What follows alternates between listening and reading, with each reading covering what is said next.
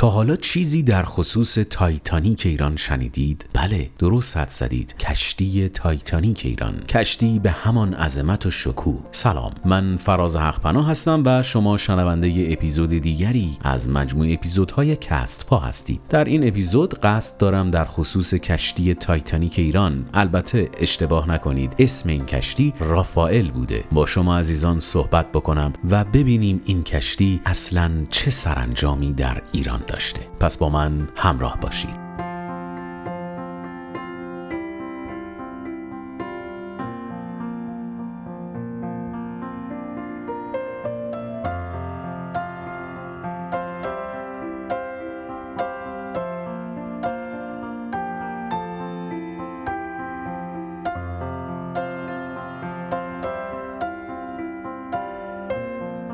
کشتی رافائل زاده کشور ایتالیا است. حالا چه ارتباطی به ایران داره و چطور شد که شد کشتی تایتانیک ایران در طول این اپیزود در خصوصش با هم صحبت خواهیم کرد. قرار بود هنر تاریخی طراحی های ایتالیایی با هنر و صنعت مهندسی کشتی سازان آن زمان در هم ادغام بشه و دو شناور بزرگ ایجاد بشه. طراحی ها در ابتدا دو کشتی را با بدنه های سیاه و دودکش های بزرگ سفید نشان می‌دادند اما برخلاف دیدگاه سنتی کشتی سازان ایتالیایی طراحان این پروژه تصمیم به طراحی یک کشتی مدرن گرفتند. بنابراین دوباره تیم طراحان دست به کار شدند و کشتی را با بدنه سفید همراه با دو دودکش بزرگ مشبک به سرپرستی پروفسور موتورینو استاد دانشگاه پلی‌تکنیک تورین طراحی کردند. طراحی غریب و بی سابقه شده بود. در 16 سپتامبر 1962 یعنی برابر با یک شنبه 25 شهریور 1344 ابتدا کلید ساخت خواهر کوچکتر کشتی میکل‌آنژ آغاز شد. پنج ماه بعد ساخت جفت بزرگتر این کشتی آغاز شد و رافائل نیز رخ نشان داد. سه سال بعد در سال 1965 برابر با 1344 خورشیدی کشتی میکلانج به آب انداخته شد و سفر خود را میان بندر جونا و نیویورک آغاز کرد. کمی بعد رافائل به طول 376 متر و عرض 31 متر ساخته شد. رافائل را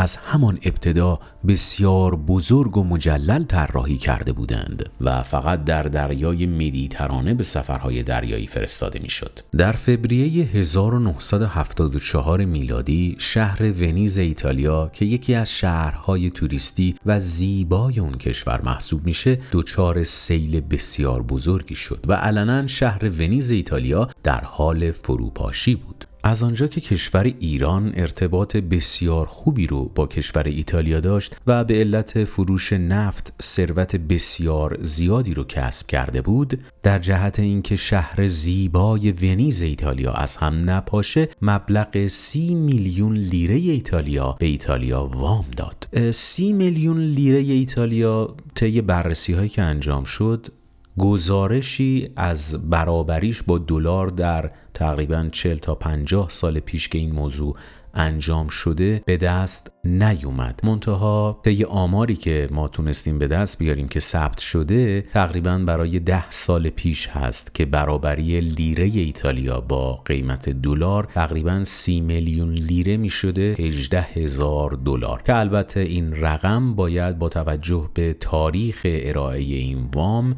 فکر نکنم تفاوت زیادی بین لیره ایتالیا با دلار داشته باشه. شاید سی میلیون برابر می شده تقریبا با 10 تا 15 میلیون دلار. حالا چرا این عدد رو من می‌خوام تبدیل بکنم؟ در طول این اپیزود خواهید دید برای اینکه ما می‌خوایم ببینیم که چطوری شد که این وام رو ایتالیا به ایران پس داد.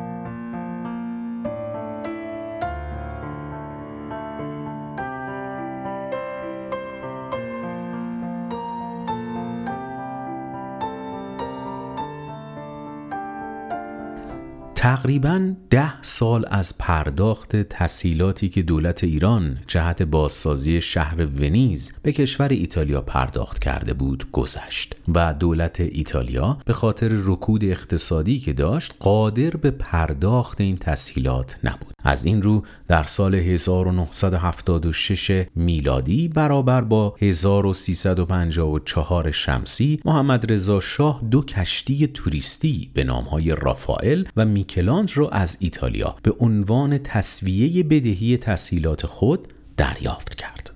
کشتی رافائل با 60 متر پهنا و گنجایش 1800 مسافر یک شهرک بینظیر تفریحی و تجملاتی بود. با شش استخر مخصوص کودکان و بزرگسالان و 750 سویت بزرگ و کوچک که حمامهایش با مرمرهای گرانبهای ایتالیایی پوشیده شده بود. رافائل بزرگ و با عظمت بود. یک کشتی با شکوه با همه امکانات تفریحی که در آن زمان نظیر نداشت. در آن زمان هیچ کدام از کشورهای پیشرفته چنین کشتی را نداشتند. هدف از خرید رافائل این بود که در یکی از جزایر ایران مستقر شود و جاذبه ای برای جهانگردان خارجی از جمله ثروتمندان کشورهای حاشیه خلیج فارس باشد تا برای مدتی از امکانات تفریحی آن استفاده کنند. رافائل 18 آسانسور در طبقات مختلف داشت و سی سالن برای برگزاری جشنها و مهمانیهای مجلل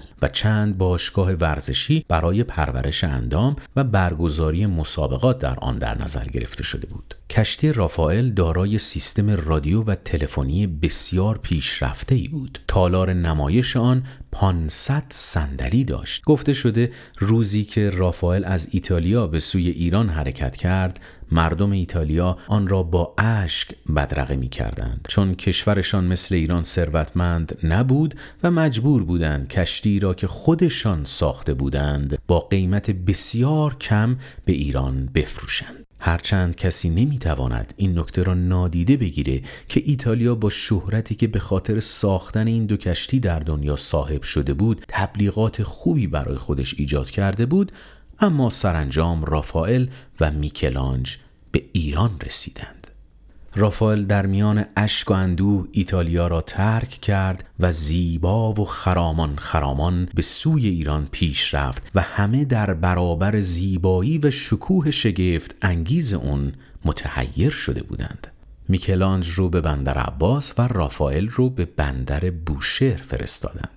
حالا دیگر رافائل برای ایران بود و خیلی ها برای دیدنش به شهر بوشهر می آمدند تا مدتی را هر چند کوتاه در این کشتی بگذرانند. جشنهای زیادی در تالارهای رافائل برگزار می شد رافائل در آن زمان همتا نداشت. البته میکلانج هم همراه رافائل به ایران آمد اما به هیچ عنوان با رافائل قابل قیاس نبود. در مورد وام و تبدیلش به دلار با هم صحبت کردیم. حالا اینجاست که می‌خوام بگم که چرا من دنبال تبدیل لیره ایتالیا به دلار بودم.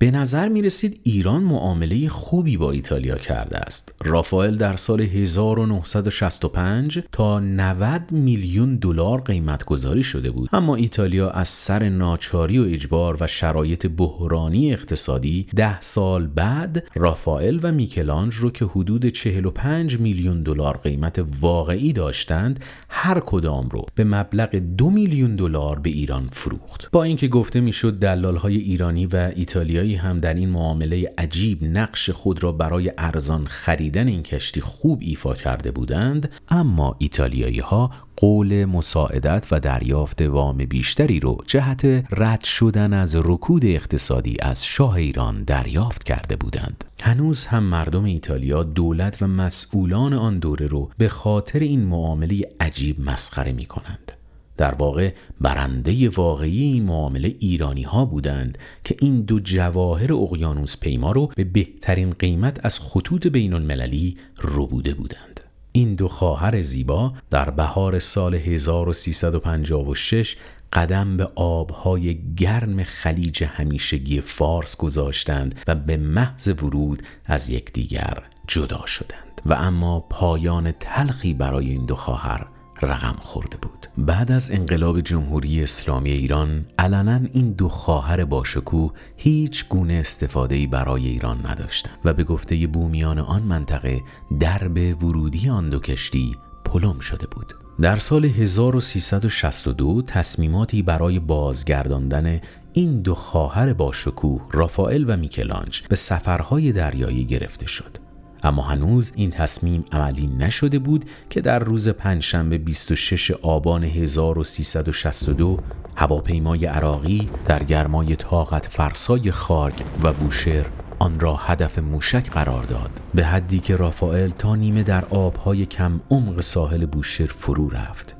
چیزی نگذشت که یک کشتی باری به نام ایران سلام یا ایران سیام ناگهان به صورت اتفاقی به آن برخورد کرد به بدنش آسیب جدی رسان و کاری را که هواپیمای عراقی آغاز کرده بود تمام کرد. رافائل کاملا در اعماق خلیج فارس غرق شد. در آن هنگام تعدادی از قواسانی که از دارایی های موجود در این کشتی ها خبر داشتند به آن هجوم بردند ای از این افراد آثار گرانبها و هنری که هنوز در کابین ها و سالن های اجتماعات و رستوران های کشتی باقی مانده بود را به یقما بردند. بنابراین کشتی اقیانوس پیمای رافائل یا همان تایتانیک ایران نتوانست بیشتر از هفت سال در کنار سواحل ایران دوام بیاورد و به خاطرها پیوست.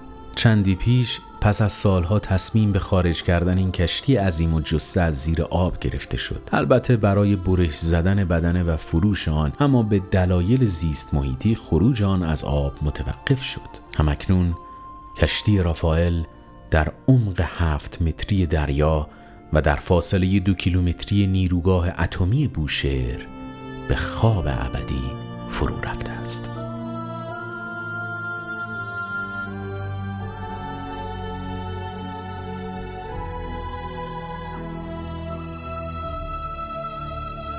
بسیار خوب این هم از داستان غمانگیز کشتی تایتانیک ایران یا همون رافائل که با هم شنیدیم. مرسی که تا اینجا من رو همراهی کردید. من فراز حق هستم و شما شنونده ی اپیزود دیگری از مجموع اپیزودهای کست فا بودید. ممنون میشم که ما رو subscribe بکنید follow بکنید و به دیگر دوستانتون هم پیشنهاد بدید. تا اپیزود دیگر خدا نگهدار.